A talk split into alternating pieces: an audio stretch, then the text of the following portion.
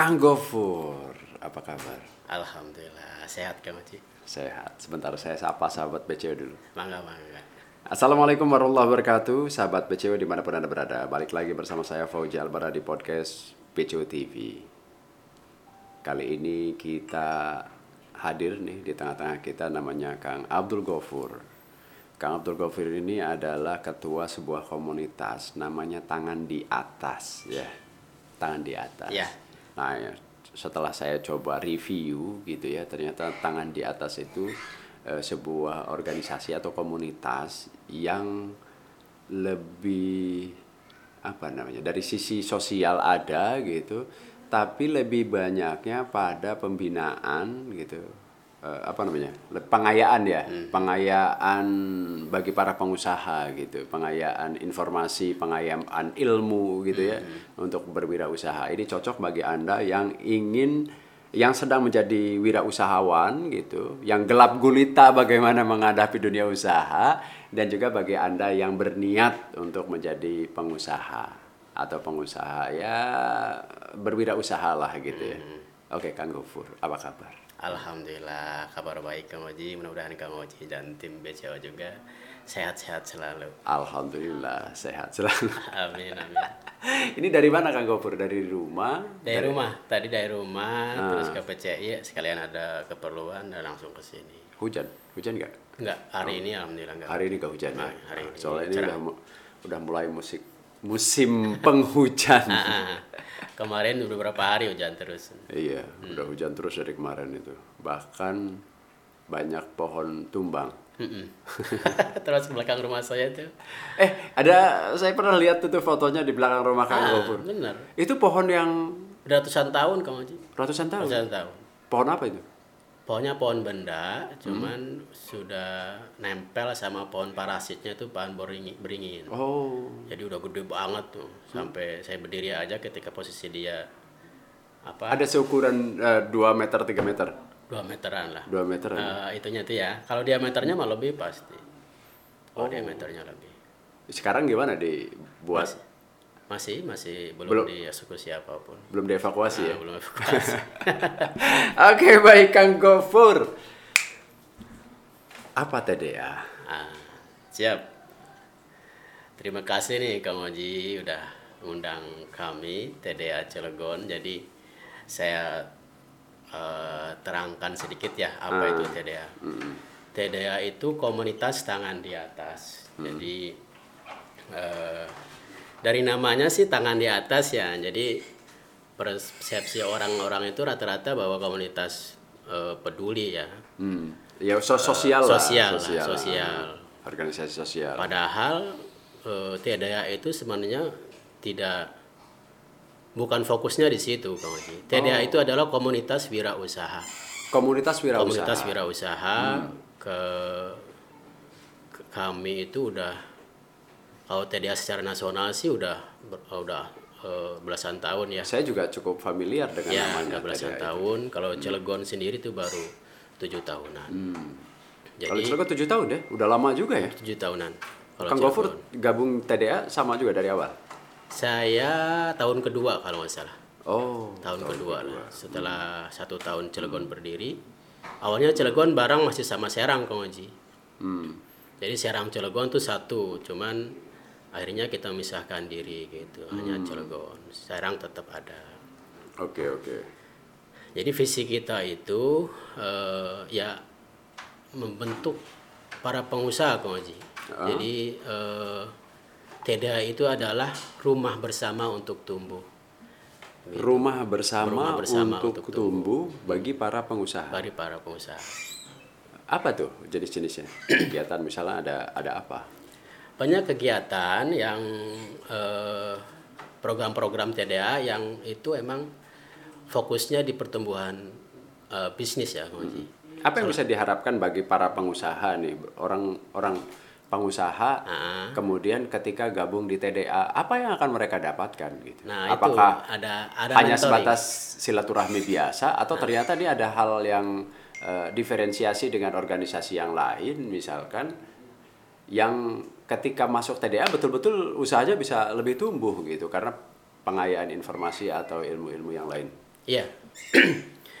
Jadi salah satu visi kita itu yaitu menciptakan eh, sebanyak-banyaknya pengusaha, Kang Haji. Kan di Indonesia itu pengusaha itu kan baru berapa persen gitu. Hmm. Salah nggak salah nggak nyampe satu berapa ya nggak nyampe satu persen deh Pengusaha ya. pengusaha. Sisanya apa pegawai pekerja gitu. Pekerja, pegawai gitu kan, karyawan. Hmm. Coba lihat kita lihat di Singapura, negara Singapura itu negara kecil kan, luasnya juga cuma seluas Jakarta kalau nggak salah. Tapi mereka maju karena eh, penduduknya itu banyak ya pengusaha. Kalau nggak salah berapa persen ya? Nggak nyampe 10 persen sih. Saya dengar terakhir itu 7 persen atau berapa gitu, atau tiga persen ya. Tapi mereka maju kan, karena banyak pengusahanya Kang Haji gitu. Makanya ketika kena pandemi resesinya lebih cepat. Ah, bisa, bisa jadi juga gitu kan. Nah, di sementara di Indonesia itu 0, berapa persen gitu pengusahanya. Pengusahanya Makanya ya eh, kalah maju lah kita sama mereka. Hmm, Apa yang membuat begitu kalau menurut analisa Kang Gofur? eh apa ya mindset atau gimana ya karena kebanyakan orang kan pengennya kerja kerja gitu Kerja. enak Kang Oji ya. Jadi posisi nyaman gitu kan tiap bulan dapat gaji sekian Berarti sekian. eh, ada istilah gini, ada orang yang senang dengan kepastian, ada orang yang tertantang dengan ketidakpastian. ah, bisa. Kalau orang pekerja gitu ya karyawan, dia kan eh, pasti gitu, ya. dapat apa namanya honor misalkan. Honor, gaji. Ah, bulan depan nih gue dapat gaji nih, tanggal 27 misalnya, Iya, tanggal 1 udah dapat gaji, sehingga tanggal 2 dia udah berhutang gitu, udah berhutang gajian tanggal 27 ya buat bayar lagi gitu karena dia menganggap gampang gitu ya Hmm, uangnya akan datang dan lagi. mindsetnya pekerja itu karyawan kan eh uh per kantoran gitu Oh. kan pa- pakaiannya necis Hmm. kan keren gitu kan Haji. berangkat kerja pagi-pagi udah pakai dasi gitu kan jadi mindset di masyarakat kita tuh yang keren tuh ya yang karyawan yang kerja kantoran gitu Padahal yang punya duit pengusaha ya. Pakai sendal jepit, kaos oblong gitu ya. Ah, gitu Karena dan biasanya zona, zonanya kan mungkin kalau eh, karyawan tuh bekerja kan zona nyaman. Zona Ya tadi nyaman, itu iya, zona betul, betul, nyaman betul. karena ya kita udah udah punya penghasilan tetap gitu Hmm. per bulan. Jadi buat udah ya nyaman lah bagi orang-orang tapi yang- semuanya menurut analisa saya ini ada tantangannya juga Kang Gopur.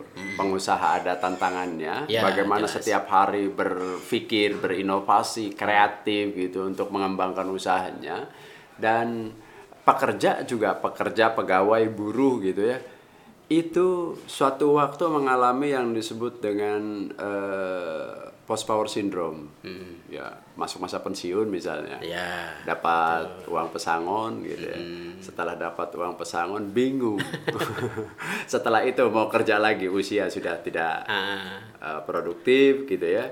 Mau membangun usaha karena tidak punya uh, kemampuan gitu. skillnya belum. Tapi mungkin ini menjadi solusi bagi yang belum mengerti cara berwirausaha bisa gabung dengan TDA. gitu. Insya Allah. Jadi ya sesuai dengan visi kita, TDA Hmm. itu menciptakan sebanyak-banyaknya pengusaha Hmm. dengan tujuan agar banyak memberi nanti Kang Haji. Hmm. Ketika dia bisnisnya tumbuh, otomatis kan income-nya lebih banyak.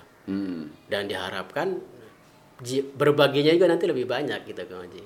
Oke, Ya, karena jadi- dari setiap yang kita dapat itu ada hak orang lain ya. Nah, betul. Makanya kita namanya juga kan TDA, tangan di atas. Tangan di atas. dan itu bukan hanya dari materi ya kita memberi nanti dari ilmunya juga jadi di TDA itu ada program ta- eh, kelompok mentoring bisnis jadi di mana yang bisnisnya udah tinggi udah levelnya di atas dia akan mementori eh, yang bisnisnya masih di bawah gitu. Oh, dia bantu gitu. Jadi berbagi ilmu, dia bantu berbagi ilmu. Eh, ya semangat kita tuh semangat berbagi, Kang Oji. Insya Allah. Jadi orang-orang yang eh, yang anggota yang sudah bergabung misalkan di TDA, dia usahanya udah maju, dia sharing cara-caranya. Dia gitu. akan sharing. Dia Termasuk- akan sharing. Termasuk kalau di usaha itu kan banyak hal yang harus dipelajari, kayak misalkan branding seperti apa, Iya. kemudian eh, membangun apa namanya pengemasan gitu kan, membuat pengemasan sampai dengan teknik pemasaran gitu. Itu dibagi juga ya. Insya Allah. semua hal yang berkaitan dengan pertumbuhan bisnis Hmm. itu akan kita sharingkan gitu. Nanti eh, banyak program di kita ada divisinya divisi Epic namanya ya, edukasi pengembangan bisnis. Edukasi pengembangan bisnis. Iya, pertumbuhan untuk pertumbuhan. Jadi nanti tim Epic itu yang akan eh, apa membuat program apa aja nih member-member kita yang dibutuhkan gitu. Yang dibutuhkan member kita untuk meningkatkan bisnisnya apa. Misalkan si A oh dia eh, butuh ilmu marketing gitu. Hmm. Si B butuh ilmu branding, si C buku- butuh ilmu akuntansinya. Nanti kita eh, siapkan kawan. Nanti kita bikin programnya apa dulu nih yang kita ya siapkan, yang akan kita berikan ke member gitu. Oh, itu nanti menghadirkan eh, apa pembicara-pembicara dari TDA pusat ya misalnya? dari TDA. Kita dari TDA dulu. Kalau emang dari TDA, ya nggak cuma dari TDA sih, bisa Boleh dari, dari- dari mana pun. Hmm. Hmm, Tapi kita yang memfasilitasi. Oh, difasilitasi sama Iya. TDA Cilegon. Sejauh ini kegiatan apa yang sudah dilakukan? Mentor kelompok mentoring bisnis sudah berjalan. Terus ya kemarin terakhir itu eh kulwa ya Kang Haji. Apa kulwa kuliah kuliah WA Oh, kuliah WA. karena emang kita lagi off dulu untuk yang offline ya. Yang offline lagi off dulu eh, selama pandemi ini Iya. maka kita alihkan training-training itu via online Webinar, gitu ya. webinar, Zoom, Zoom uh, via Zoom atau via WhatsApp gitu. Itu paling Dan itu berjalan. berjalan alhamdulillah. Itu kalau apa namanya? Kang Gofur sendiri nih selama gabung di TDA, apa yang didapat? Alhamdulillah Kang Oji ya. Jadi wasilahnya saya gabung di TDA. Dulu kan saya karyawan. Ah, ah. 2009 saya karyawan selama sampai 2018. 2009 sampai 2018. Iya. 9 tahun berarti ya. 9 tahun saya karyawan di zona nyaman, Hmm. dapat gaji sekian-sekian walaupun banyak kurang. saya gabung TDA 2015 kalau nggak salah lupa 2015 ya. ya? Nah, 2015.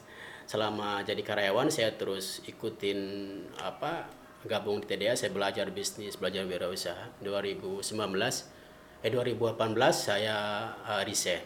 Hmm. Saya fokus di usaha alhamdulillah. Dan sekarang sudah berapa tahun? Udah dua tahun. Tiga tahunan. Tiga tahun ya. Tiga tahun sudah. Eh, sudah ya kalau tiga tahun di dunia bisnis sudah ini ya sudah mulai. Mudah-mudahan. Itu. Ada berapa sih Kang Gofur ini kalau yang yang sudah menjadi member gitu yang gabung di TDA? Saat ini member TDA Cilegon tuh sekitar 35, 35 orang karena kita emang ada membership ya. Jadi berbayar itu per 2 tahun. Bukan setahun Pak Haji, maaf, per 2 tahun. Oh, per per satu tahun. periode. Oh. Per satu kan pergantian pengurus itu per 2 tahun. Hmm.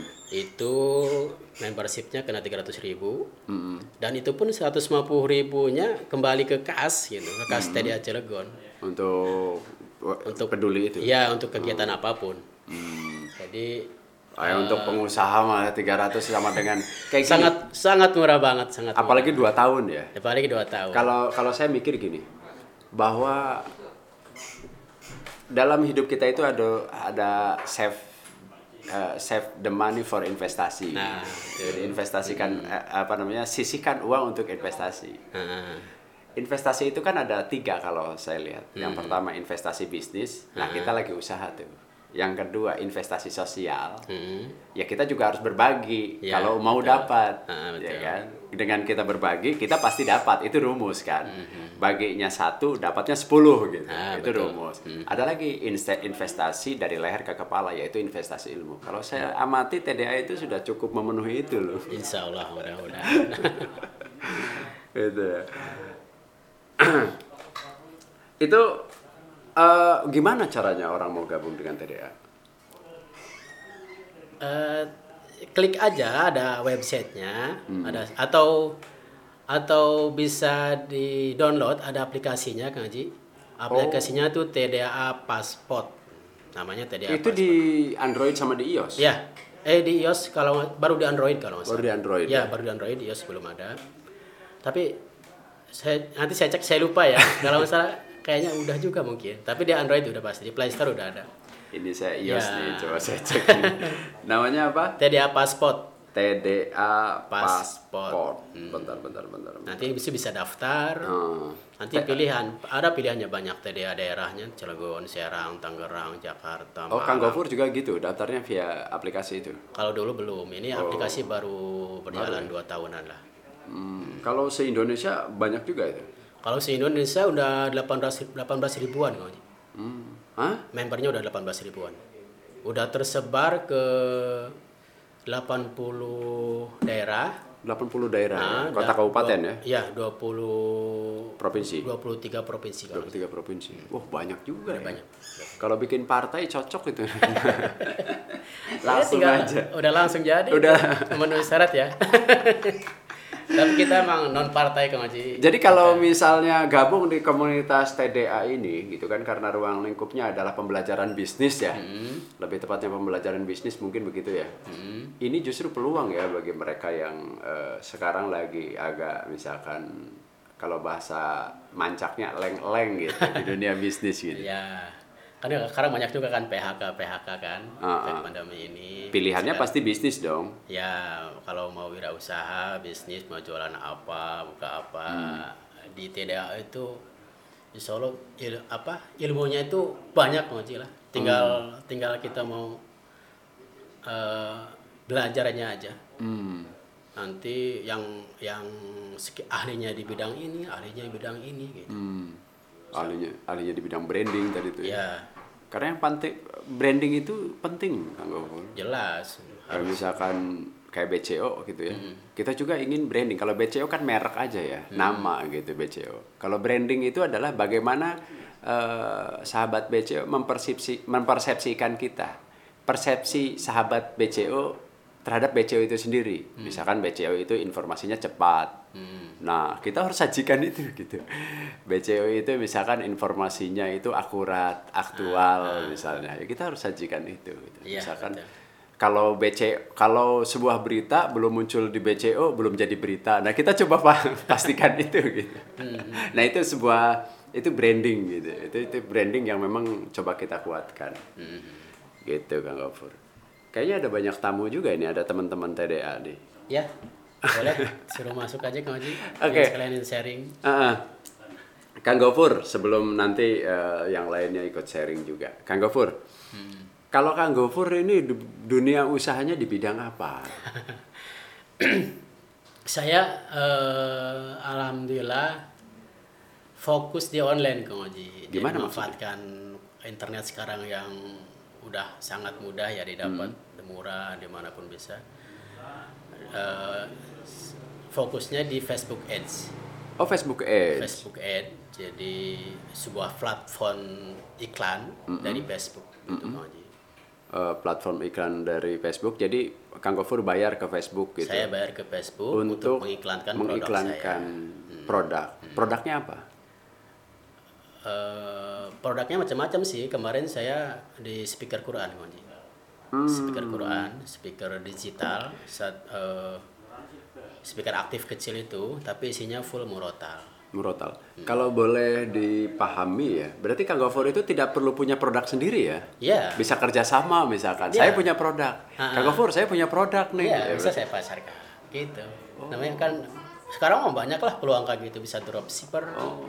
Bisa stok langsung. Rata-rata emang dari dropship dulu Kang Haji. Oh. Saya dulu dropship dulu eh, produk saya itu dari Bekasi. Saya jual di sini aja nanti dikirim dari Bekasi langsung kan ya enak gitu nggak nggak repot. Jadi eh, sistemnya dropshipper ya kalau Ya di- dropshipper. Jadi Kang Gofur cuma nerima transferan aja sambil tiduran, sambil buka kaos gitu kan, sambil eh, apa namanya chattingan gitu ya, Ah, mau pesan apa gitu. Mereka transfer, Kang Gofur transfer ke yang punya produk, Ya punya produk nanti kirim. yang kirim punya produk, Iya. Kang Gofur mah tiduran aja. itu hebat itu, itu bisnis autopilot ya Jir. itu keren. Itu masih terus berlangsung ya Kang Gofur? ya? Masih masih. Bagaimana perkembangannya saat ini bisnis seperti itu? Eh, kalau ya namanya bisnis Kang Haji ya naik Hmm. turun apalagi di Facebook itu kita ter apa tergantung sama algoritmanya Facebook Oh, algoritma Facebook karena dia update terus apa yang dipahami dari algoritma Facebook kalau menurut Kang Gofur? apa ya cara-cara iklannya itu Kang Oji. Jadi Ah. mungkin dia juga menyesuaikan dengan pengguna Facebooknya ya. Mm-mm. Jadi setiap kali itu per berapa bulan update update gitu. Nanti ada yang oh cari iklannya sekarang berarti harus begini, harus begini, harus begini. Oh, itu harus mikir terus ya? Iya. Belajar harus terus mikir, harus belajar terus. Itu ada pendidikan khususnya nggak sih? Ada banyak. Pembelajarannya ya Ada khususnya? banyak. Kemarin terakhir saya di Bekasi itu tujuh hari, enam hari. Oh, Pak, tra- ikut trainingnya? Iya. Wow. Terakhir ini tujuh hari, enam hari. Di Gembleng dari pagi sampai jam 10 malam, jam 12 malam. Kalau Kang Gofur sedang menjalani itu, tentu kan pernah mempelajari gitu ya. Iya. Nah, sekarang kalau misalkan sampai enam hari, berarti kan tingkat advance ya. Insya Apa yang dipelajari? Ya banyak aja. Banyak. Gimana ya? Bingung bisa jelasin. Contohnya karena, karena apa ya? Kayak eh eh, apa ya? Kayak coding kayak itu aja agak kalau secara detail susah saya jelas Hmm. jelasin ya. Intinya ya mempelajari bagaimana eh, iklan kita tuh udah teknik yang sekarang itu bisa bisa bisa kita bisa menjalankan dengan teknik yang sekarang gitu Hmm. sesuai dengan algoritma Facebooknya itu. Gitu. Ini unik nih, sahabat BC yang pengen dilakukan oleh Kang Gofur. Ini bisa dilakukan oleh siapa saja ya. Bisa aja, apalagi anak-anak sekarang ya. Anak-anak sekarang uh, ya. Yang justru di notabene di internet itu lebih jago-jago gitu lebih lebih gampang memahami daripada kita nih. Iya, saya udah udah bed usianya udah. Bicara soal bisnis internet nih, bisnis internet atau kita berbisnis di dunia internet, kayak misalkan eh, online dan segala macam, kita tahu kan banyak perusahaan-perusahaan offline yang jualan yang sekarang sudah pada collab gitu, itu perusahaan besar itu, Ya. karena semuanya sekarang belanjanya via online, Ya, baik marketplace di Facebook sendiri, di grup jual beli atau di marketplace yang eh, kayak misalkan berbasis aplikasi gitu ya eh, Rekber gitu kayak gitu atau yang dilakukan oleh Kang Gofur gitu Facebook Ads. Nah, kan ada ada yang perlu yang saya amati ke depan itu akan lebih hebat lagi itu dunia bisnis melalui internet. Karena gini, kita ini adalah milenial nih Kang Gofur. Milenial yang dimaksud adalah kita mengalami masa dua hidup tanpa internet Nah. dengan hidup Hidup dengan berinternet. Ya kan? Nah, di bawah kita adalah generasi yang belum pernah hidup tanpa internet. Ya bisa dibayangkan ketika mereka lahir kemudian mereka besar sudah dihadapkan dengan internet dan pada saat itu mereka pasti akan berpikir bagaimana saya bisa hidup dengan internet. Kemudian internet itu kan cepat gitu ya perkembangannya. Pasti ke depan akan lebih hebat lagi nih, bisnis di internet. Jadi, jadi bisnis ah, pola-pola Kang Gopher itu nggak boleh dilepas. Justru sekarang pada hampir semua beralih ke internet Kang Haji, karena online. Hmm. ya lebih mudah gitu, sangat sangat mudah. gitu. Saya bayangin kalau saya harus sewa toko berapa per Berapa? bulan? Berapa per tahun? Lalu tadi itu Kang Gofur mah sambil tiduran juga jadi duit. Ah, Alhamdulillah. Iya kan? Itulah salah Iya. satu Tinggal chattingan gitu kan. internet. Dunia internet itu eh, tetap kan kita juga berpikir bagaimana caranya punya pelanggan kan. Betul. Berpikir bagaimana strateginya tetap tetap mikir gitu, tuh tetap belajar gitu. Kalaupun belajar dan mikirnya bisa sambil tiduran, bisa sambil eh, di sawah misalnya, bisa sambil di mana saja gitu. Tidak melulu harus nunggu toko Iya, misalnya betul, betul. sampai dengan 5 sampai 6 jam gitu. Jadi jangkauannya lebih luas Haji. Lebih luas ya. Saya ngiklan Fleksibel ya? Indonesia. Ah, gimana? Saya, saya ngiklan tuh sama seluruh Indonesia kan. Seluruh Kirim- Indonesia ya? Iya, kirim barang se Papua, Aceh, Maluku, Makassar ke mana. Oh.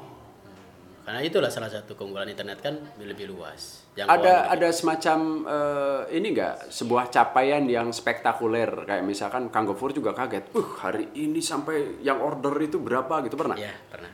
Berapa?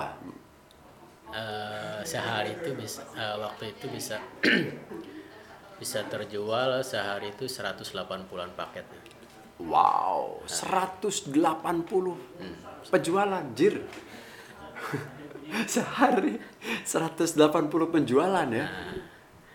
tapi ke- kalau di rata-rata sih sekitar 80 100 lah Kang Oji. 80 100. Kang Gofur mah tidur aja karena yang ngirim kan orang kan. gitu nggak? Ya. Artinya bisa uh, quality time gitu Ya, kan dengan keluarganya Secara- banyak waktunya. Secara waktu jauh lebih Fleksibel lebih Fleksibel, lebih enak gitu nggak dikejar-kejar waktu, nggak Hmm. ada jam kerja yang masuk jam sekian keluar jam sekian gitu kan. Karena kerjanya di mana pun. Ya, Lagi makan sama istri misalkan ada masuk, ya udah tinggal dijawab. Dan sudah itu Kang. Tinggal diteruskan. Udah ada CS juga. Oh. Udah yang handle. Kita kalau di CS kalau di handle sendiri nggak nggak bakalan kepegang. Ah, ini bisa autopilot bisnis kayak gini, ini luar biasa ini. Hebat bener. Oke oke. Oke, eh, sahabat PCO, ini sebenarnya menarik nih kalau misalkan apa yang disampaikan oleh Kang Gofur ya ilmu pengetahuan dari Kang Gofur terutama di bisnisnya gitu. Yang bahkan lagi ngobrol podcast di sini aja bisa dapat orderan gitu. eh gitu. Ini siapa lagi yang lanjut ini podcastnya ini? Atau Gofur masih? Ya, alhamdulillah turut hadir juga Ibu Neneng, beliau ketua Progsus. TDA Cilegon, Progsus itu program khusus yang Hmm. Program khusus, membawahi TDA Cilegon dan TDA Peduli. Hmm. Dan satu lagi Pak Denotro, ownernya Baso Tetelan, eh, not Pak Denotro ya. Hmm. Beliau ketua TDA Peduli. Oh gitu. Apa gimana? Satu-satu atau kita Ya, panggil? boleh. Satu-satu aja ya. Muhajir mungkin minta tolong Pak Denotro atau siapa dulu yang Bu dipanggil Neneng di sini. Bu Neneng boleh. Gitu. Wah, keren Kang Gofur. Saya jadi Halo, Kang Gofur, kita mau terus siap, aja siap, ngobrol. siap. Siap, Bangga. Siap, kita mau terus aja ngobrol biar nanti Muhajir yang menyesuaikan waktunya. Gitu. Nah, Kang Kang Kang Gofur bisa bagi pengalaman apa nih untuk untuk ini untuk Ya, untuk saya suka itu ya ngoji apa eh, suka menyayangkan gitu para milenial sekarang yang mem- memakai internet gitu ya, terutama Facebook hanya buat hanya buat apa ya hal yang kurang bermanfaat lah gitu. ngabisin duit doang. Habis pakai. Sayang gitu, padahal ada ada hal yang bisa kita gali di situ, ada hal yang bisa kita manfaatkan dengan berjualan. Jadi gitu. ada orang yang dapat duit dari internet, ada orang yang habis duit oleh internet. gitu ya. Oke, berarti kita lanjut ke siapa? Bu Neneng ya? Nah, ini Bu Neneng, beliau Bu ketua. Proksis. Eh, nanti, Oke. mu- karena nanti hari Jumat juga kita mau ada acara. Oh. TDA Peduli bersama 50 anak yatim, insya Allah nanti Bu Neneng yang menjelaskan. Oke, Oke, kamera ke sini, Jir. Oke, Jir. Udah kamera ke sini? Oke. Kang Gopur, terima kasih. Siap. Kita nanti bisa ngobrol lagi. Siap, Saya siap, coba akan ngobrol dulu dengan namanya Ibu Neneng. Ini eh, seperti yang pernah saya sampaikan tadi, komunitas tangan di atas adalah komunitas para pengusaha gitu, wirausahawan lokal kota Cilegon yang eh, terus menimba pengetahuan berwirausahanya dari pengalaman orang-orang sukses, belajar dari pengalaman orang yang sudah berhasil dan belajar dari pengalaman orang yang sudah gagal. Semuanya dipelajari, mana yang bisa cocok untuk para pengusaha ya bisa diambil hikmahnya. Dan ini juga silakan bagi Anda yang eh, baru masuk di dunia usaha kemudian masuk pada kondisi gelap gulita harus melakukan apa bisa gabung di TDA. Halo, selamat sore Bu Neneng. Selamat sore mas. Bu Neneng ya. Iya. Bisa betul. lebih dekat dikit Boleh. ah, biar suaranya lebih terdengar Soalnya jelas. katanya kan harus jaga jarak. Jaga jarak kita kan udah 2 meter ini. Udah dua bangku ini. Makanya kenapa nggak perlu nggak perlu pakai masker, nggak perlu pakai pakai apa face shield karena jaraknya nih dua bangku ini satu dua. Satu bangku aja udah se- semeter sepuluh gitu ya. Jauh di meter. dekat di hati. Nah, gitu. apa kabar? Alhamdulillah baik. Apa yang panggilnya apa nih Bu Neneng, Teh Neneng? Neneng apa? cukup. Teh Neneng. neneng boleh. Boleh. Kalau Teh Neneng itu apa? eh, sekarang itu bisnisnya apa maksudnya wirausaha sedang bangun Kalau apa saya buka toko. toko ya apa Iya, itu toko kelontong masa kini. Ke- kelontong masa kini toko retail gitu sih. Oh, retail. Seperti kebetulan di daerah sini juga banyak ada SRC Waret Emas. Tadi Oh. di depan ada SRC Rifki. Hmm. Di sebelah sana tadi ada FR, SRC apa. Nah, semacam itu sih, Mas. Oh. Saya juga buka toko kelontong dengan eh, nama SRC Kurnia. Lokasinya di Merak. Oh di Merak Tukang ya? dagang. Oh iya, tukang bahasa dagang, ini. ya. dagang yang hanya sekedar dagang tapi dagang yang ada ilmunya itu beda Nah, Kalau itu. misalkan SRC itu yang saya pahami eh, kayak misalkan penataan ya, Betul. penataan barang-barang gitu kan. Jadi orang mudah ketika misalkan eh, kita mengerti tentang persepsi pelanggan gitu. Jadi Iya. ketika pelanggan masuk wah tinggal ngambil gitu. Nah, Ini ada di sini, di sini. Cocok join SRC, Mas. kayak gitu ya. Betul. Jadi Kalau- dagang yang ada ilmunya. Dagang ada ilmunya, makanya mungkin TDA ini eh, ilmu yang sudah dialami oleh Betul. Ibu Jadi Neneng gitu bisa dibagikan. ya alhamdulillah sih join di SRC sebagai pedagang, aktif di TDA juga sebagai komunitas yang memang bergerak di bidang entrepreneur. Jadi sinergi gitu. Ya, Dapat ilmu di sini, terapkan di sini. Dapat ilmu di sini, coba sharing di sini. Ya alhamdulillah. Kalau berada di TDA itu apa? Di bagian apa? Eh, kebetulan di periodenya Mas Gofur ini saya ketua Progsus Apa itu atau Progsus? program khusus. Program khusus. Jadi program khusus itu di bawahnya ada divisi perempuan atau kita bilang ya TDA perempuannya. Kemudian eh, menangani kegiatan-kegiatan khusus seperti yang sifatnya bencana alam Oh, atau sosial ya? ya sosialnya. Hmm. Eh, tapi yang sosialnya ada juga khusus. Kita ada TDA Peduli. Yang Oh. ketuanya kebetulan ada Pak Denotro Oh, yang gitu. baksonya beken. Wah, Nah, itu Pak Denotro itu Pak Denotro itu tetelan. bakso tetelan Pak Bakso Denotro. tetelan Pak Denotro. Siapa yang nggak kenal? Siapa yang Viral. nggak kenal? Viral dan berkembang di mana-mana. Betul. Di Cilegon aja ada berapa? Iya. Di yang lain juga orang mau franchise gitu nah, kan? betul. Oh, jadi incaran memang. Pak Denotro itu salah satu mentor di TDA yang Oh. kebetulan beliau juga ketua divisi TDA Peduli kita. Oke. Gitu. Jadi kalau saya ketua Proksusnya dan di bawah Proksus ada TDA perempuan, TDA peduli dan TDA yang menangani tentang bencana-bencana alam. Apa yang bisa disampaikan oleh Bu Nani? Eh, Untuk kegiatan kita dibagi sifatnya gitu untuk dibagi sahabat dibagi termas di TDA ini ini divisi yang lumayan aktif selain yang sifatnya eh, ada ketuanya Mas Nandra dan satu lagi itu yang sifatnya memang keilmuan Hmm. bagaimana kita belajar berbisnis dengan dibekali ilmu-ilmu yang luar biasa nah kalau ini sifatnya kan sosialnya Sosial, ya. gitu ada yang sifatnya kegiatan rutin seperti kayak Jumat berkah yang Oke. tadi Mas Gofur singgung Oh, apa itu? Nah, Kegiatannya apa sih kalau Jumat? kalau Jumat Berkah kita variatif. Di kalau dalam kegiatan yang bukan musim pandemi, kalau Mas mungkin pernah lewat di daerah BBS ada segitiga Edo. Nah, kita rutin setiap Jumat itu ada buka parasmanan, makan siang gratis. Kita kolaborasi dengan komunitas X Bank. Oh. Nah, cuma itu di sejak masjid. Di mana? Bukan, eh, ada semacam cafe Edo. Oh. Di kalau kita belok kanan mau kejaksaan. Oh, gitu. Nah, itu setiap Jumat kita di situ. Tapi sejak pandemi Oh, iya, kan nggak boleh ada kerumunan. Boleh kumpul-kumpul. Nah, dong. kita mensiasati kalaupun kita mau berbagi Jumat berkah, Mm-mm. kita disalurkannya yang tidak membuat orang berkerumun. Hmm. Kadang kita kasih ke kerjasama dengan Gojek, Hmm. mereka nanti yang menyebarkan. Oh, begitu. Kadang ya kita bikin paket sembako dengan beberapa teman kita ya berbaginya menye- menyerahkan langsung di jalan on the spot Mm-mm. gitu. Eh, Jumat kemarin kita berbagi sarapan Hmm. di sepanjang jalan.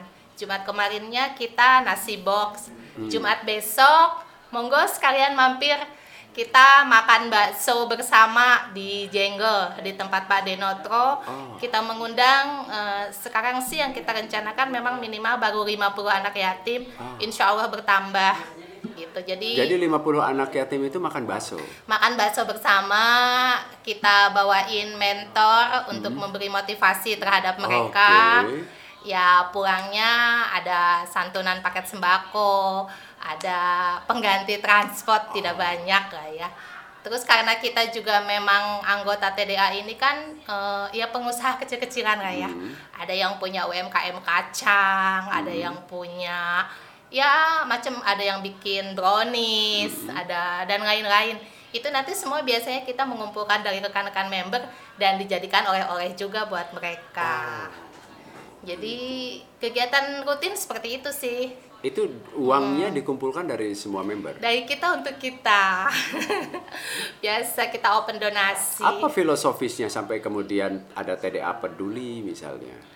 Eh, filosofinya ya karena kita memang sebetulnya kan para entrepreneur, Mm-hmm. para pengusaha dari yang kelas kecil sampai kelas besar di TDA ini alhamdulillah berlimpah. ya. Hmm. Filosofinya ya mencari rezeki itu kan memang mesti meluas apa ya ilmu langitnya yang kita pergunakan. Oh, jadi agak Di- disodok, Ya. turun-turun gitu dengan cara sedekah itu. pancinglah rezekinya dengan cara bersedekah gitu.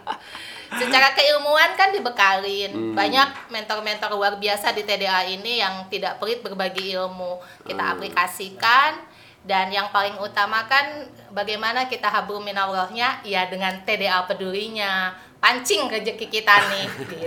Bukankah Allah juga menjanjikan 7 kali 700 kali lipat ya 700 kali lipat ya? Eh, Tadi saya lupa, dengan- saya lupa berapa ya? Tadi ngobrol dengan eh, Mas Kang Gofur. ya Kang Gofur bahwa eh, save the money for investasi. Ya. Sisihkan uang kita untuk investasi. Yang Betul. pertama ya, investasi bisnis, yang kedua investasi sosial mungkin tadi itu. Betul. Yang ketiganya investasi investasi dari leher ke kepala investasi ilmu. Nah, di Betul. TDA lengkap juga ya. Paket komplit. Paket komplit ya. Insya Allah eh, teman-teman yang belum join di TDA bisa join di TDA sih dan merasakan manfaatnya. Ya komunitas yang alhamdulillah sih saya belajar banyak ya. Apa saya yang juga didapat? ya itu secara pribadi juga kita berkembang jauh lebih baik ya. Hmm, kemandirian ya. Iya, kemandirian iya. Secara keilmuan kita jadi lebih mumpuni. Hmm. Terus kalau kita dalam kondisi down, namanya juga kita usaha ya, Mas. Iya. Kadang kan jatuh, nggak selalu naik. Hmm. Ya itu teman-teman siap nge-backup gitu. Jadi eh, apa ya, backup teman-teman itu dirasakan menjadi aura yang alhamdulillah gitu Hmm. bisa membangkitkan. Kita nggak nggak selalu sering ngumpul yang rutin gitu, Hmm. tapi sekalinya kita ngumpul itu auranya luar biasa. Itu bisa memotivasi untuk ya. semangat lagi ya. Betul. Kadang kita cuma duduk, yang bisnis kuliner cerita, Hmm. nanti yang bisnis fashion cerita, Hmm. yang punya toko seperti saya cerita, yang bisnis online tapi omsetnya luar biasa seperti Mas Gofur cerita, Pak Denontro cerita. Kita mentor kita di Cilegon seperti ada Wise, Hmm. gitu itu mentor kita. Hmm. Ada kadang mentor kita, saya sendiri kadang dengan Bu Bu Nuha yang punya Hmm. Horifah itu mentor kita. Hmm. Pak Heri di Serdang. Ada Tarasop yang sekarang jadi anggota dewan, Pak Dedenya itu juga join di kita. Oh. Ada Oma Sinar yang punya Edo. Pak Dede Rohana. Ya, istri Oh. itu istrinya satu komunitas dengan Oh, kita. oke. Hmm. Dan ya itu yang saya bilang dari Padat tuh, tukang daging semua tuh kumpul dari tukang situ. cilok. Ilmu semua ya. Iya, iya, ya alhamdulillah iya, iya. mereka semua tidak pelit berbagi. Hmm. Gitu. Kalau yang saya pernah ingat itu yang namanya bisnis itu kan bukan gagal ya. Ya. Karena kan prosesnya tetap aja belajar. Tidak ada kata bangkrut sebenarnya. Be- Kalaupun gagal kan keberhasilannya tertunda. Katanya gini, kalau gagal berarti udah, udah naik level. Jadi kalau anak tangga, kamu sudah di anak tangga ketiga. Kamu tinggal lanjutin lagi anak tangganya gitu. kan sama seperti sekolah ada ujiannya mas. Ada ujiannya. Kalau ya. ujiannya kurang baik bukan gagal masih ada remedial. Iya, remedial. Terus Tapi, diulang. Tapi kan tetap kelas 6 kalau SD misalkan. Nggak mungkin turun lagi ke kelas 1 kan. tinggal diulang lagi gitu ujiannya. Iya. Keberhasilan yang tertunda. Apa yang membuat para wirausaha di luar ini mau bergabung ke TDA? Eh, sebenarnya apa ya Ya banyak sih. Secara paling tidak seminimalnya itu kita bisa bersilaturahmi kan. Oke. Bagaimanapun juga silaturahmi itu selain memancing rezeki dan memperpanjang usia juga pasti yang tukang dagang mah itu Ah. menjadi kolam. Ya bukan kita masuk TDA mau berjualan, tapi paling tidak kita mengenalkan produk kita dan teman-teman menjadi marketingnya kita. Ya alhamdulillah menjadi pembeli. bisa menjadi marketing, bisa menjadi rekan, eh bisa menjadi ini Mitra, juga, iya. bisa Konsumen. jadi konsumen juga, Ya, gitu. target pasar ya. Jadi ya itu sih sebenarnya dari kita untuk kita ya. Kalau seperti ini, seperti acara besok Mas, Ah, eh, di kita ada kedai desain, mm, ada percetakan Rivolies yang di kolam renang apa Mega Block. mm, Ya kalau kita butuh goodie bag, kita butuh spanduk, ke orang beli, ke temen juga beli. Ah. Simpelnya, sesimpel itu. Oke. Butuh paket sembakonya, berasnya, indominya dan lain-lain. Ya, ada toko SRC. gampang ke yang lain kan. mau iklan, mau apa, ada yang punya web design Ah, iya, gitu iya, iya, kan. iya. Ya, sesimpel itu sih. Oke. Join TDA, mempererat silaturahmi, ya tujuan bisnis juga berjalan, kita juga mengasah kemampuan. Yang pasti TDA itu punya misi kan scale up gitu. Oke. Dari tahap satu naik dua, naik tiga. Nanti kalau kita mentoring juga jenjangnya seperti itu Mas, bertahap. Oh, ada semacam Gitu. basic, intermediate, advance gitu ya. Tuh, iya. Jadi nanti omset di bawah 300 juta, mentornya ini. 300 sampai 2M, mentornya ini. 2M sampai 5M, mentornya ini. Terus nanti ke atas, Mas. Jadi semakin tinggi skala bisnis kita, kita dimentori orang juga yang memang semakin tinggi Oke. kapasitas, kapabilitasnya gitu. Jadi yang insya Allah sih, qualified ya, disesuaikan Ya. dengan eh, jenis bisnisnya. ya scale up terus. Udah berapa tahun di TDA? Sebenarnya belum lama sih, tiga tahun. Tiga tahun ya, belum Ya, lama tiga tahun. belum karena nggak langsung aktif ya Oke. tahun pertama ya saya lebih cenderung TDA itu kan punya TDA peduli yang Hmm. di bawah di Porsus itu punya kegiatan eh, tikoh butik sodako Hmm. Eh, sebelum pandemi itu kita biasa buka lapak kadang di Metro, di Kejaksaan, di Serdang, termasuk di depan toko saya di Merak. Jadi kita mengumpulkan pakaian layak pakai dari teman-teman dan kita menjual seikhlasnya. Oh. Bayar 1000, 2000, 5000, nggak bayar juga nggak apa-apa. Nah, uang itu yang kita putar untuk kegiatan sosial. Terus di TDA itu ada eh, jadi buka parasmanan pindah-pindah tempat. Apa ya dulu namanya saya lupa. Buka di deket Bagendung itu ya. Buka parasmanan, orang makan di situ. Kita Boleh siapa aja makan? Siapa aja boleh. Yang sekarang konsepnya kan di Edo. Kalau dulu Hmm. kita pindah tempat. Jadi awal join TDA saya hanya tertarik itu. Awalnya Enak. begitu? Awalnya sekedar itu. Jadi setahun join pertama TDA itu cuma seneng ngumpul ngumpulin baju bekas, drop ke sini ikut dagang. Belum gitu. mikir soal bela- pembelajaran bisnisnya ya waktu itu? Belum. saya termasuk dulu yang ada di zona nyaman. Hmm. Sudah jadi tukang dagang, ya duduk santai Hmm. nerima uang gitu. Sejalan dengan SRC sih. Saya join SRC sama TDA itu hampir dalam waktu yang bersamaan. Ah. Gitu. Jadi di brainwash di sini, di brainwash di sini lebih terbuka sih. Kok gue dagang gini-gini aja ya? Jadi alhamdulillah join TDA ya hampir tiga tahun, join SRC juga sama masuk tiga tahun. Ada pembelajaran itu juga untuk leverage bisnis di sana? Maksudnya? Ada Hmm. gitu di SRC maksudnya di Iya, TDA. enggak, di, di TDA gitu untuk kita Ada. bisa leverage bisnis apakah Iya. melalui SRC atau bisnis jenis lain gitu. Iya, di TDA itu bahkan untuk menghitung harga jual aja diajarin mas, Wow. bagaimana kita menghitung harga pokok produksi. Oh. Kalau yang produksi, karena kan Baik TDA jasa maupun Betul. kalau jasa sama bisa dihitung juga. bisa, gitu kan ada yang seperti mereka buka biro travel, Mm-mm. ada yang ada sih beberapa yang seperti ada kita namanya kirimiku, Hmm. dia itu eh, delivery gitu, Mm-mm. memang bisnisnya itu ya, Ya, itu kan jasa. Jasa. Ya, ada sih, ada Sampai metodenya. sampai ada pembelajaran cara menghitung itu.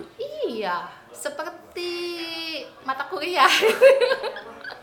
bagaimana menghitung HPP nanti ya dihitung ada Vicos ada pokoknya komplit banget termasuk cash flow ya Ya. saya serasa kuliah lagi karena kalau udah di sama mentor dikasih PR itu bikin target toko kamu untuk satu tahun, dua tahun, tiga tahun sampai 10 tahun ke depan. Tahun ini dipecah lagi bulan Hmm. ini, bulan ini, bulan ini sampai setahun berapa kenaikan tuh dipecah-pecah sama mereka. Hmm. Eh, ya diajarinnya lumayan sih. Cukup bikin detail ya? Iya, udah mau mumet mikirin toko gitu, mikirin ini. Tapi ternyata setelah kita aplikasikan itu di toko berasa ya. hmm, Sejalan di SRC kita diajarin toko itu harus RBT rapi, terang, bersih, eh, bersih gitu ya. Diajarin penyusunan, di support raknya, terus jadi secara keilmuan sama yang memang eh, bukan hanya product knowledge maksudnya ya, tapi raknya segala macam. Jadi ya sinergi ya, kitanya mau bebenah, ilmu dimoles, eh sama SRC juga yang seperti itu disupport iya iya iya gitu iya. ada eh, pembinaannya komplit pembinaannya ya hmm. subhanallah berkas kalau sekali kita tadi kalau misalkan bilang seperti kuliah kalau saya pikir enggak gitu.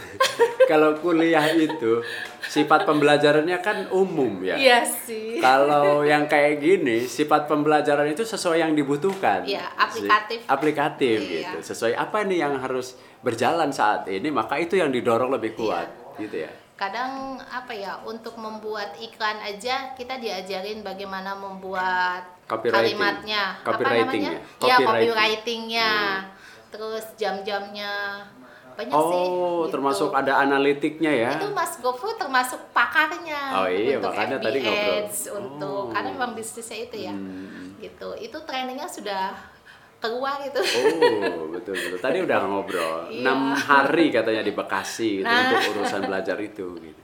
iya jadi Iya, iya.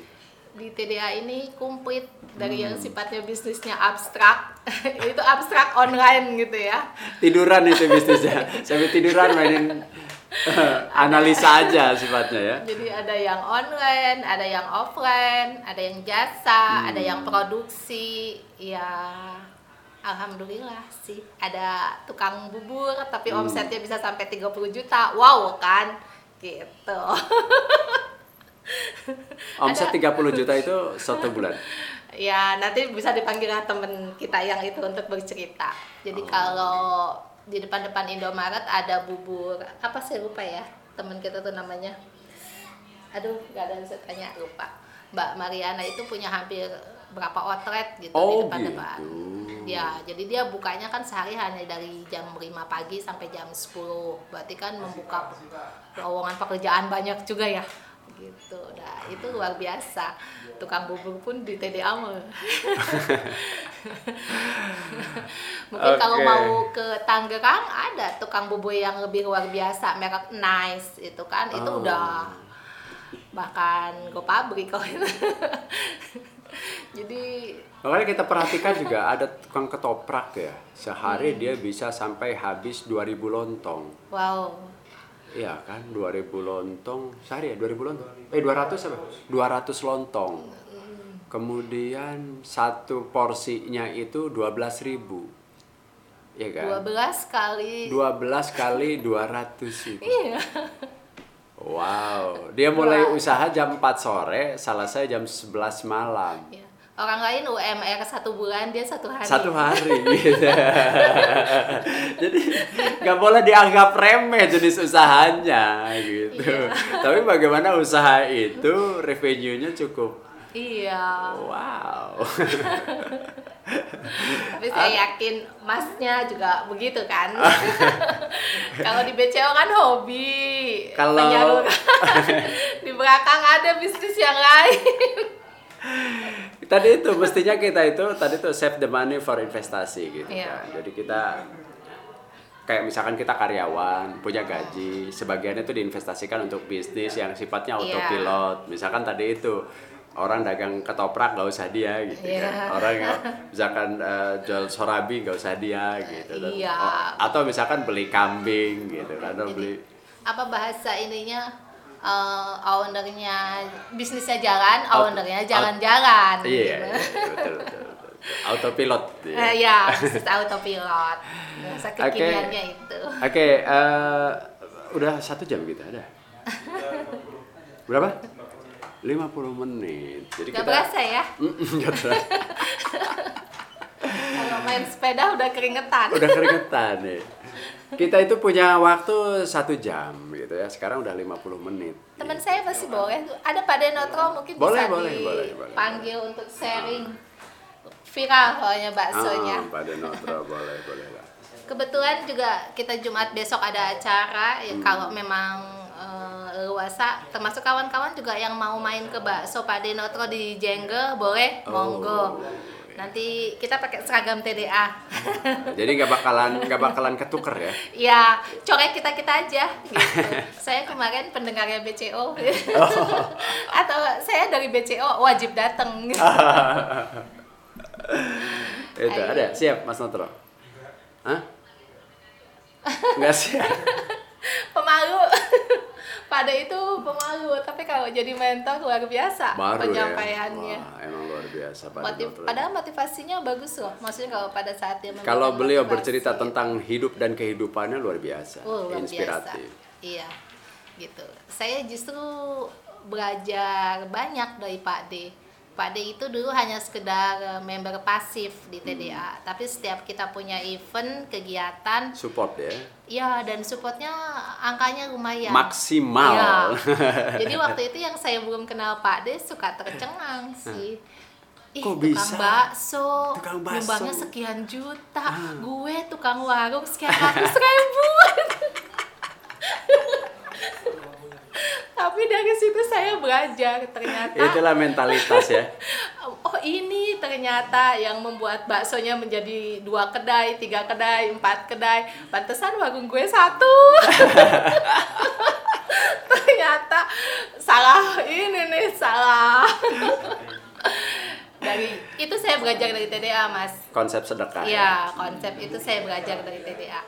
Saya termasuk yang nggak terlalu sering jalan ke lapangan untuk ikut eh, bakti sosial atau kalau sifatnya musibah terjun ke lapangan tuh saya termasuk yang jarang sekali. Saya cukup nih uangnya aja.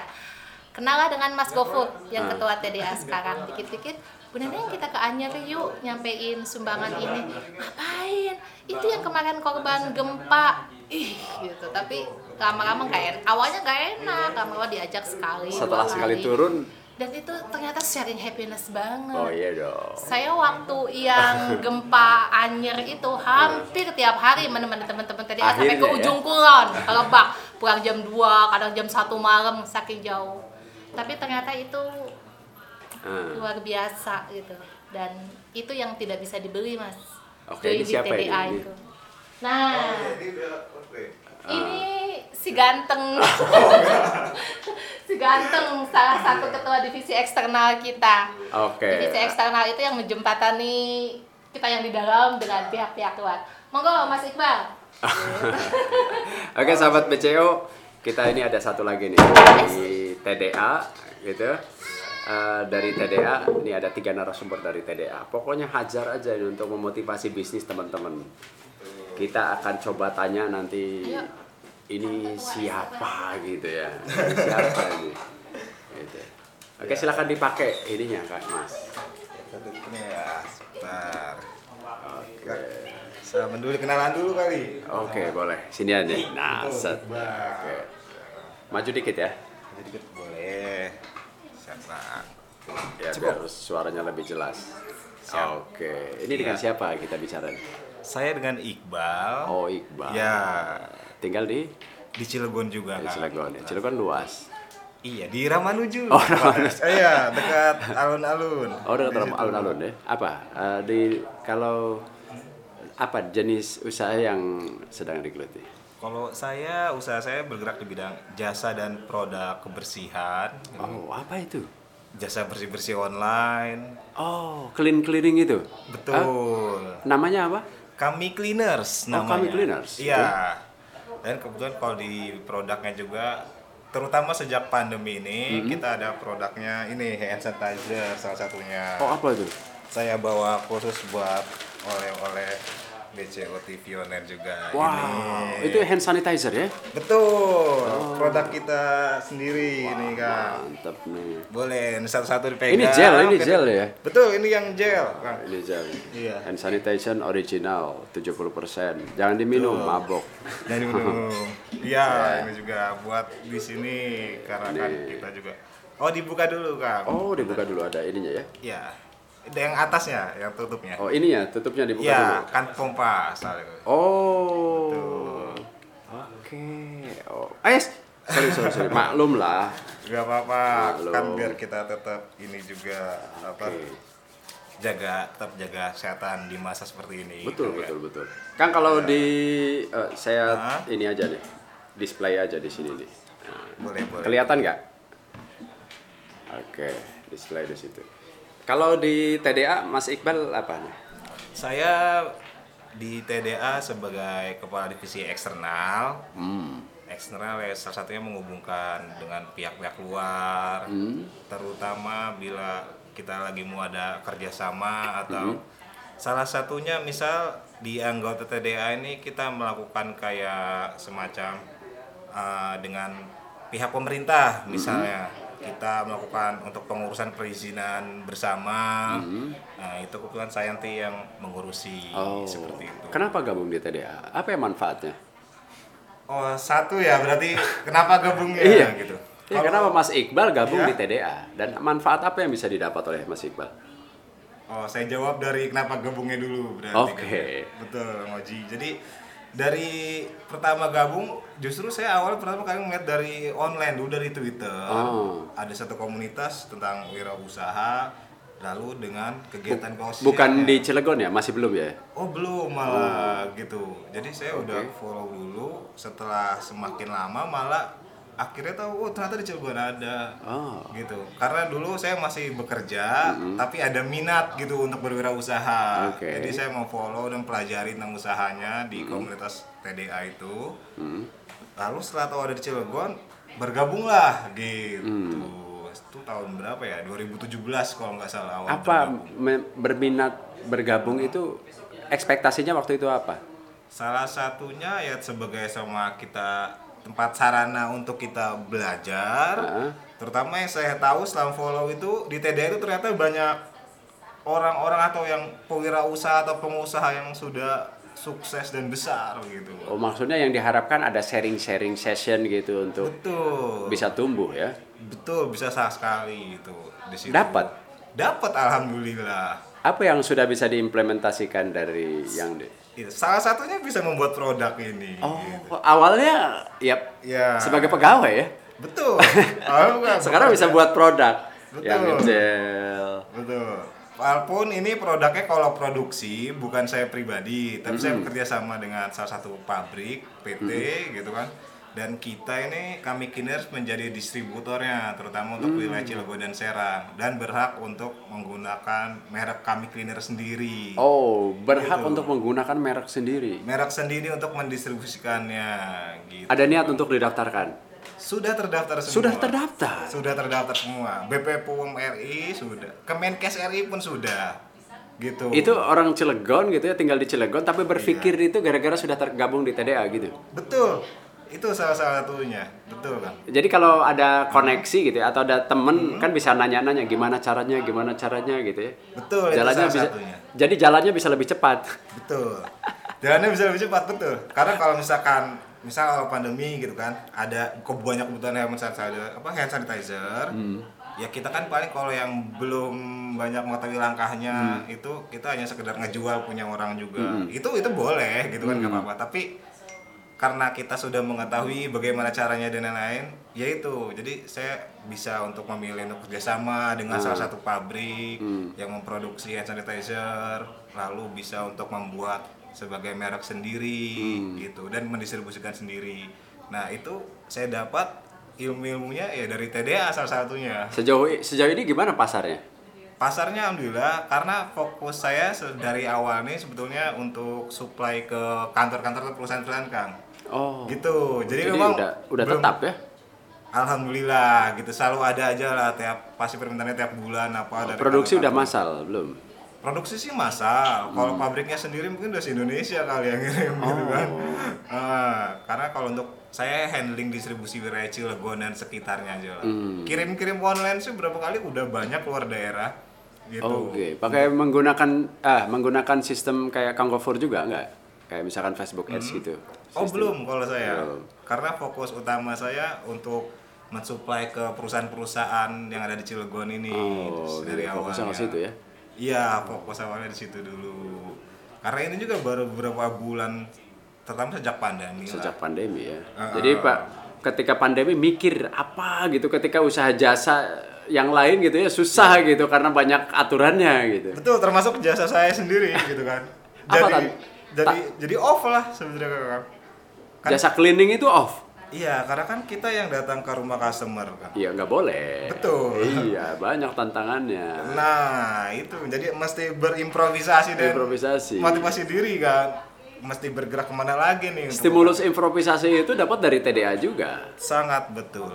Kita kepacu, gitu kan. Kalau kita ada di lingkungan atau wadah yang sama dan tetap, kita yang jadi terpacu dengan oh jadi ada ide. Saat yang ini ada memberikan masukan kan kita oh iya ini kita bisa jalankan. Yang paling mudahnya pasti kita bisa dapat motivasi. Oh itu penting banget. Kalau dari 1 sampai 10 gitu ya, pengalaman yang didapat dari TDA, Kang Iqbal itu sudah di level berapa? untuk Pengalaman, maksudnya ilmu pengetahuan yang didapat kalau dari 1 sampai dengan 10 misalkan hitungan. dari TDA-nya ya Nah, gitu ya. pengalaman yang Dari- ilmu pengetahuan kayak misalkan sudah di level berapa? Kalau di level mungkin 8 lah ya. 8 pada tadi ya. Karena dari dari nol pengalaman bisnis ya. Ya bisa lah seperti itu. Kalau misal- karena banyak juga dari TDA dapat gitu Hmm. kan. Sebenarnya masih banyak. Makanya kalau saya menilai 8 itu maksudnya yang saya bisa tangkap. Ah. Gitu, yang bisa saya tangkap, bisa saya jalankan dan implementasikan. Sebenarnya ilmunya padat ya. Betul, dan pasti namanya ilmu atau Hmm. apalagi ilmu bisnis Kang pasti terus berkembang lah. Terus berkembang. Nggak bisa kita mau matok harus sampai 10 cukup, nggak bisa. Nggak bisa. Bisa Kalau- sampai 100 atau 1000 mesti terus. gitu kan. Kalau kalau misalkan tidak ikut perkembangan Iya. atau tidak berubah menyesuaikan diri dengan perkembangan ya collab. Betul. Iya, ini di jasa aja kan saya lagi off dulu, makanya mesti berimprovisasi. Mikir lagi gitu ya. Mikir lagi. Dan karena ada di wadah yang menurut saya tepat ini, iya jadi stimulusnya tuh kenceng gitu buat kita, buat kita bergerak. Jadi satu motivasi sendiri gitu kan. Ya, apa yang apa pesan ba- yang bisa disampaikan untuk sahabat BCO yang sekarang menjadi wirausaha dan mereka yang mau menjadi wirausaha dihubungkan dengan TDA? Kalau kesannya ya seperti saya kan. Pesan lah, maksudnya apa Hmm. yang ingin disampaikan gitu? Salah satunya itu kalau kita terutama saya pun masih minim ilmu. Jadi dengan bergabung dengan TDA ini sebagai yaitu sumber pengetahuan dalam berwirausaha atau berbisnis. Kedua kita seperti mendapat apa ya? Yang mendampingi gitu kan. Ah. Gitu, mendampingi. Karena emang nggak bisa sendiri kalau untuk berwirausaha. Jadi ketika misalkan jadi pekerja, kemudian masuk ke dunia wirausaha seperti masuk hutan. Tapi kalau di TDA, masuk hutannya ada yang nuntun dan ada yang nemenin gitu ya. Betul. Bahkan dikasih pesta, dikasih peta gitu. Dikasih petanya ya? Dikasih peta, iya. Dan dikasih lampu-lampu juga. Betul, dikasih peta, mesti ke sini dulu, ke sini dulu. Jadi enggak kita enggak bawa alas banget gitu kan. Oke. Oke baik sahabat BCO, terima kasih nih Kang Iqbal, terima kasih dari TDA tadi ada Kang Gopur, kemudian ada Bu Neneng gitu. Sekarang Kang Iqbal. Eh, sahabat BCO terima kasih kita sudah melalui lebih dari 60 menit ini. Biasanya satu jam untuk TDA kita kasih spesial sampai dengan 60 menit. Wah, Terima kasih atas kunjungannya, terima kasih ini atas produknya kami ini hebat nih ada orang Cilegon bikin produk hand sanitizer dengan merek sendiri dan sudah didaftarkan di izin Kemenkes RI-nya sudah ada, BPOM-nya sudah ada. Wow. Tercantum semua. Sukses untuk baik. Anda Mas Iqbal. Alhamdulillah terima kasih Kang Oji dan BCO rekan-rekan semuanya. Terima kasih. Oke baik sahabat BCO. Itulah tadi kita sudah ngobrol dengan teman-teman dari TDA ya tangan di atas sebuah eh, komunitas atau organisasi eh, yang menghimpun para pengusaha yang di situ di mana kita bisa belajar uh, untuk menjadi wirausaha mandiri yang sukses. Saya Fauji Albara, kita akan kembali lagi di podcast BCO TV yang akan datang dengan pemateri yang berbeda. Sehat untuk kita semua. Amin. Assalamualaikum warahmatullahi wabarakatuh. Waalaikumsalam warahmatullahi wabarakatuh.